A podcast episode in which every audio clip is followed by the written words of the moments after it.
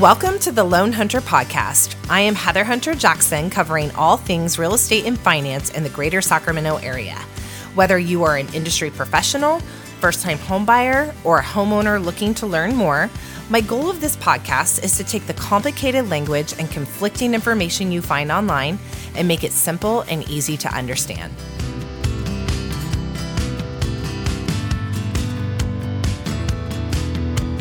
Right. Hey guys, uh, Heather here with the Loan Hunter podcast. Thanks so much for joining me on this episode. Today I'm going to talk about assuming a loan.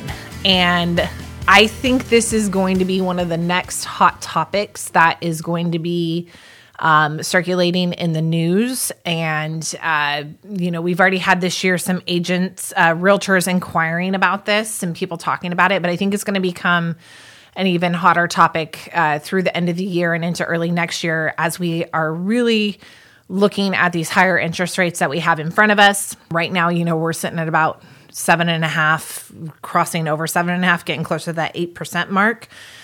So I think we're going to see a lot of people trying to get creative. And let's start with what is a loan assumption. So, a loan assumption would be I'm going to go sell my property and I've got a great I mean, on my house, I've got a 2.875 rate.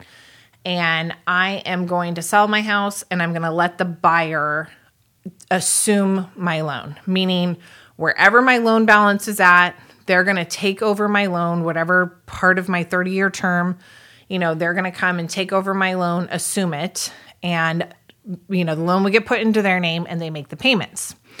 Now, sounds great in theory, but cannot be done with every loan.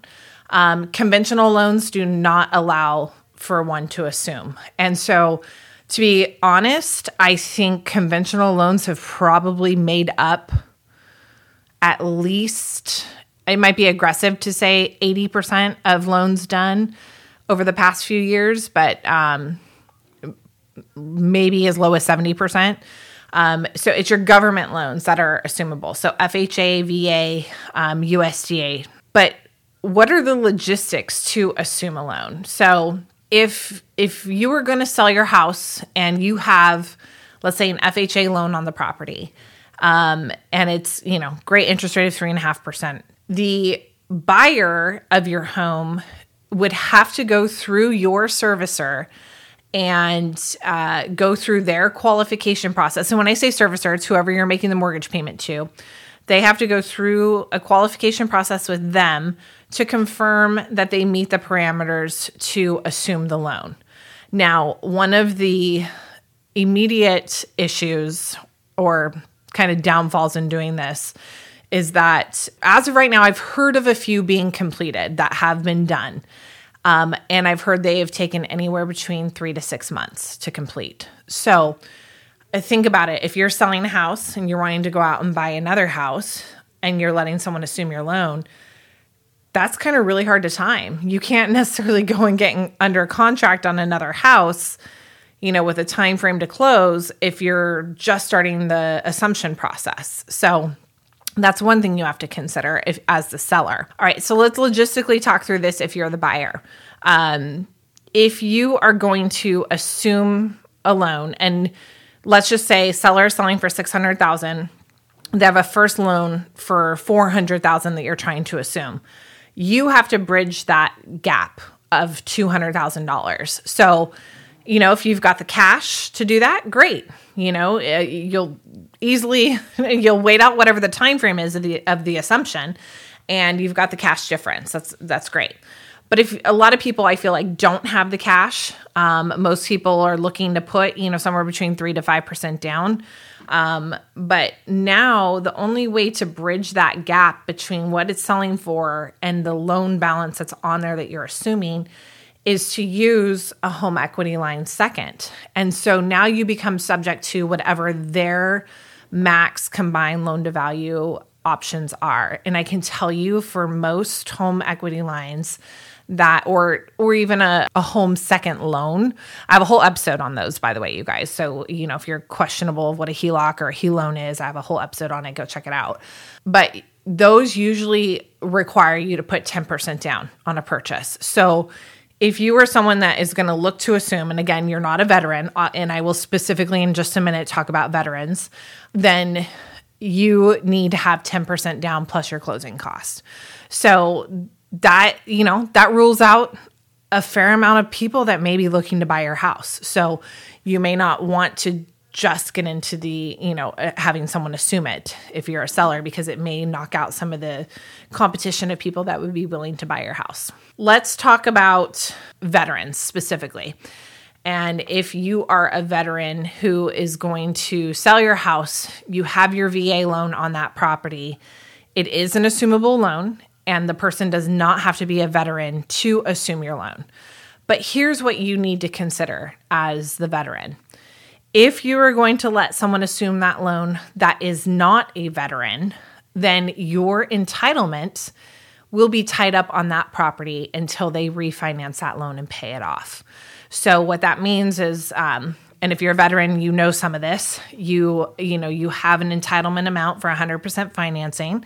Now yes, there are ways for me to get a veteran two different loans at 100% financing. It just kind of depends on the amount of entitlement that was used on the, you know the loan that's in place on that property versus how much is left over and I can figure all that out for you. But if that person defaults and goes to foreclosure on that property, you now lose your entitlement of the portion that was assigned to that loan. So yes, you may still have some entitlement left for another loan, but you will be subject to that loan going to foreclosure, being on your record, and not not your credit record, but on your VA record in terms of being able to go get additional VA financing. And when there is um, a foreclosure, there's usually an amount that you owe back to the VA if you're going to try and use the VA loan again. So I really caution you that if you are going to let someone that is not a veteran assume your mortgage,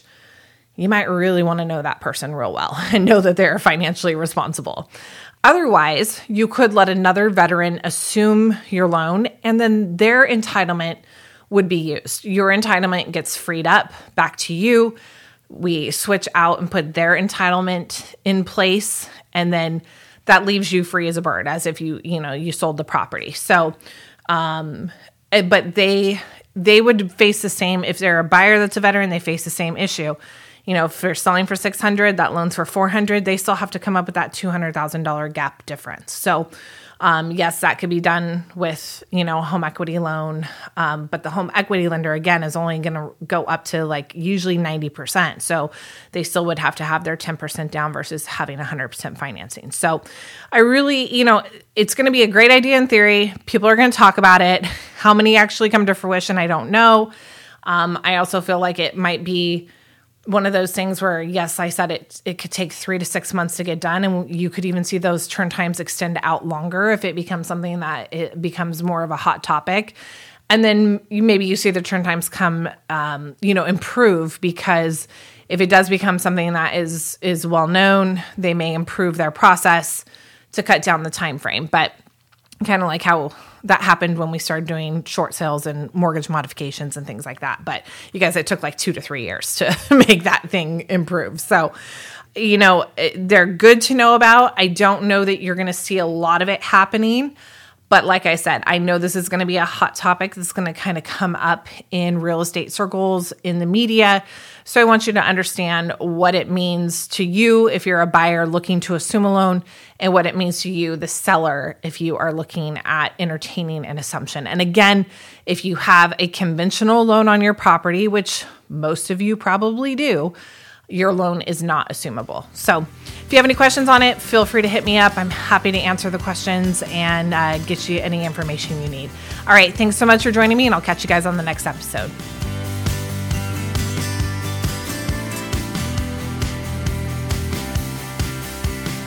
Thank you for tuning in to the Loan Hunter podcast. If you like this podcast, please share it with your friends and family. Also, please leave me a review, good or bad, because I like honest feedback and always like to improve. Thank you so much for sharing and see you on the next episode. The Loan Hunter podcast is brought to you by Heather Hunter, NMLS number 129963, DRE number 01402583. Empire Home Loan supports equal housing opportunity, NMLS number 1839243. day.